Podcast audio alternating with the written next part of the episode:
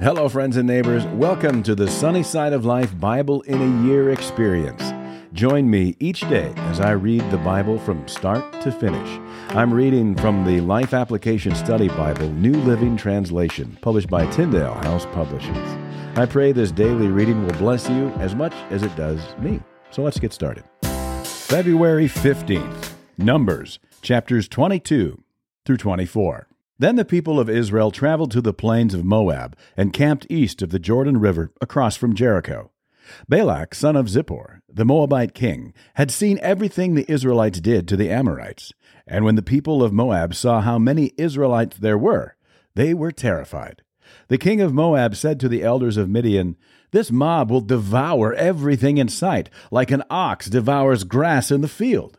So Balak, king of Moab, sent messengers to call Balaam, son of Beor, who was living in his native land of Pethor, near the Euphrates River. His message said, Look, a vast horde of people has arrived from Egypt. They cover the face of the earth and are threatening me. Please come and curse these people for me because they are too powerful for me. Then perhaps I will be able to conquer them and drive them from the land. I know that blessings fall on any people you bless, and curses fall on people you curse. Balak's messengers, who were elders of Moab and Midian, set out with money to pay Balaam to place a curse upon Israel. They went to Balaam and delivered Balak's message to him. Stay here overnight, Balaam said. In the morning I will tell you whatever the Lord directs me to say. So the officials from Moab stayed there with Balaam. That night God came to Balaam and asked him, Who are these men visiting you? Balaam said to God, Balak, son of Zippor, king of Moab, has sent me this message. Look, a vast horde of people has arrived from Egypt, and they cover the face of the earth. Come and curse these people for me. Then perhaps I will be able to stand up to them and drive them from the land. But God told Balaam, Do not go with them. You are not to curse these people, for they have been blessed. The next morning Balaam got up and told Balak's officials, Go on home. The Lord will not let me go with you. So the Moabite officials returned to King Balak and reported, Balaam refused to come with us. Then Balak tried again. This time he sent a large number of even more distinguished officials than those he had sent the first time. They went to Balaam and delivered this message to him. This is what Balak, son of Zippor, says Please, don't let anything stop you from coming to help me. I will pay you very well and do whatever you tell me. Just come and curse these people for me. But Balaam responded to Balak's messengers Even if Balak were to give me his palace filled with silver and gold, I would be powerless to do anything against the will of the Lord my God.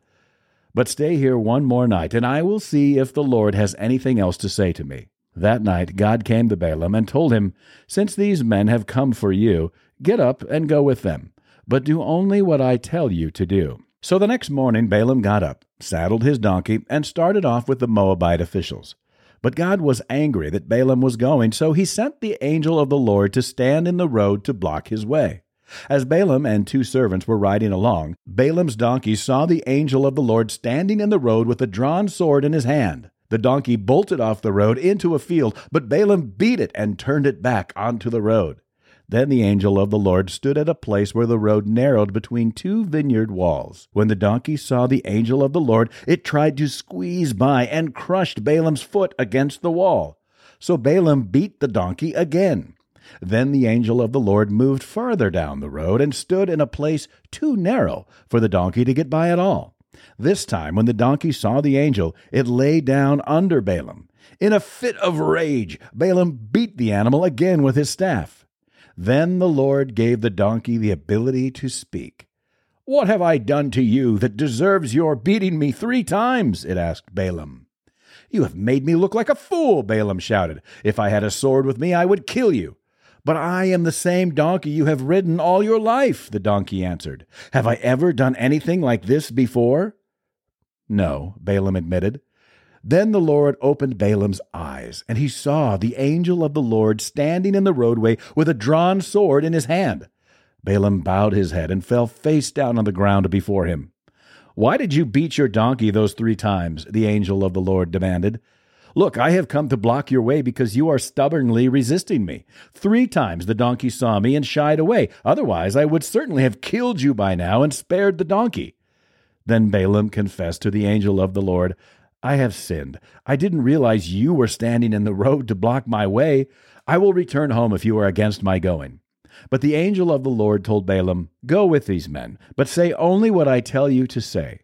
So Balaam went on with Balak's officials. When King Balak heard that Balaam was on the way, he went out to meet him at a Moabite town on the Arnon River at the farthest border of his land. Didn't I send you an urgent invitation? Why didn't you come right away? Balak asked Balaam. Didn't you believe me when I said I would reward you richly? Balaam replied, Look, now I have come, but I have no power to say whatever I want. I will speak only the message that God puts in my mouth.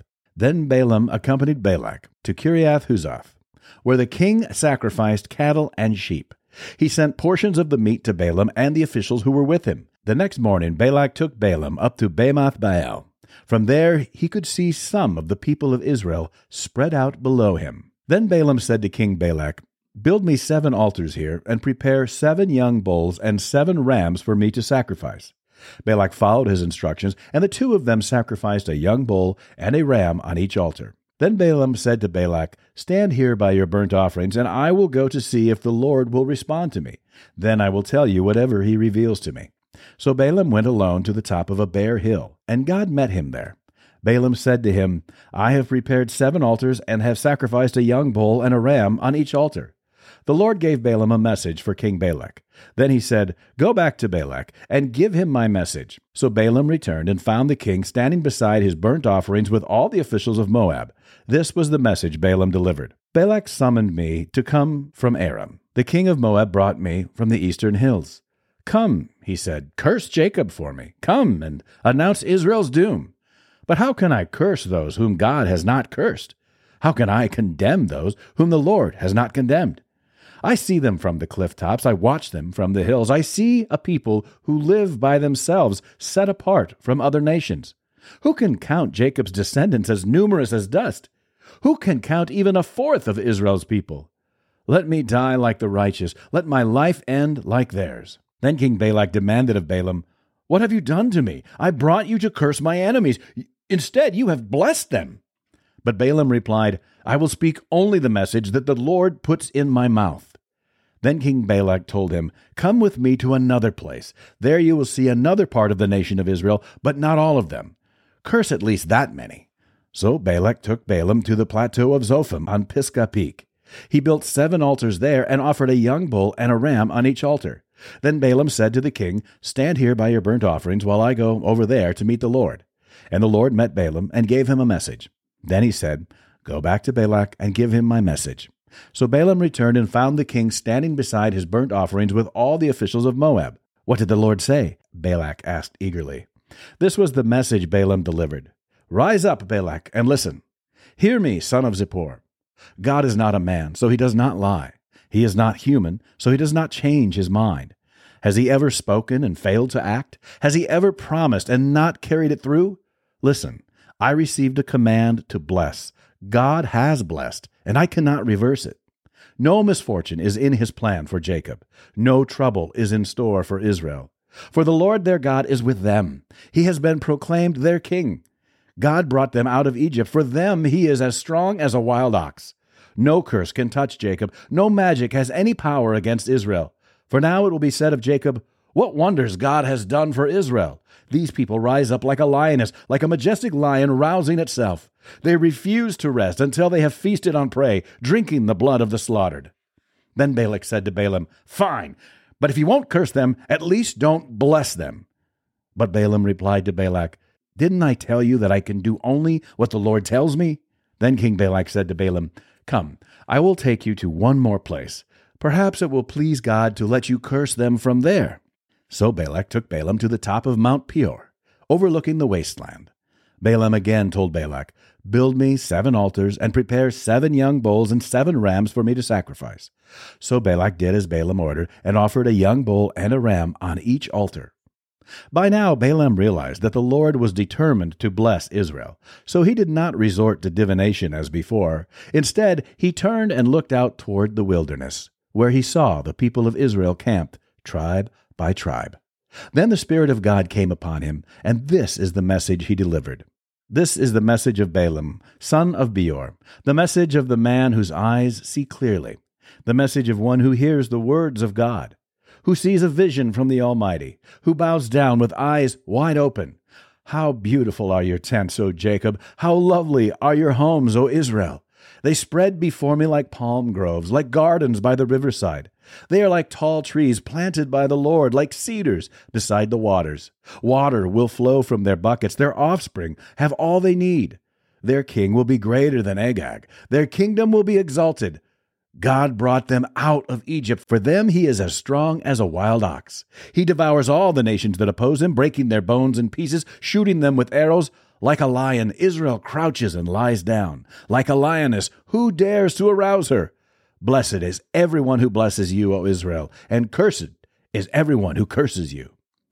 King Balak flew into a rage against Balaam. He angrily clapped his hands and shouted, I called you to curse my enemies. Instead, you have blessed them three times. Now get out of here. Go back home. I promised to reward you richly, but the Lord has kept you from your reward. Balaam told Balak, don't you remember what I told your messengers? I said, even if Balak were to give me his palace filled with silver and gold, I would be powerless to do anything against the will of the Lord. I told you that I could only say what the Lord says. Now I am returning to my own people, but first let me tell you what the Israelites will do to your people in the future.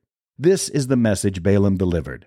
This is the message of Balaam, son of Beor, the message of the man whose eyes see clearly, the message of one who hears the words of God, who has knowledge from the Most High, who sees a vision from the Almighty, who bows down with eyes wide open.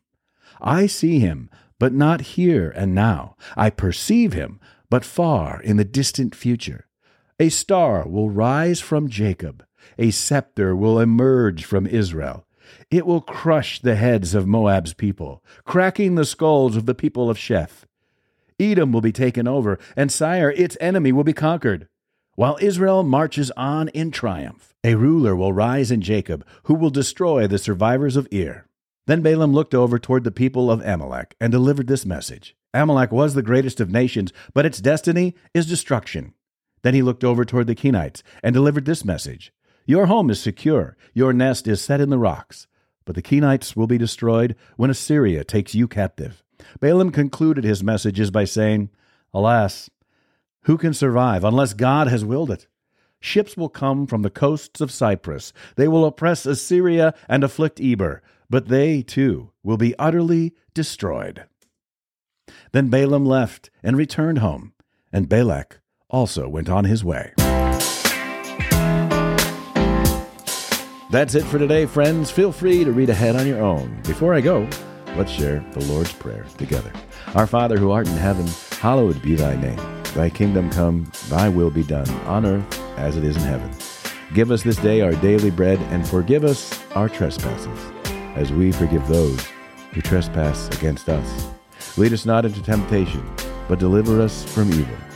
For thine is the kingdom, and the power, and the glory forever.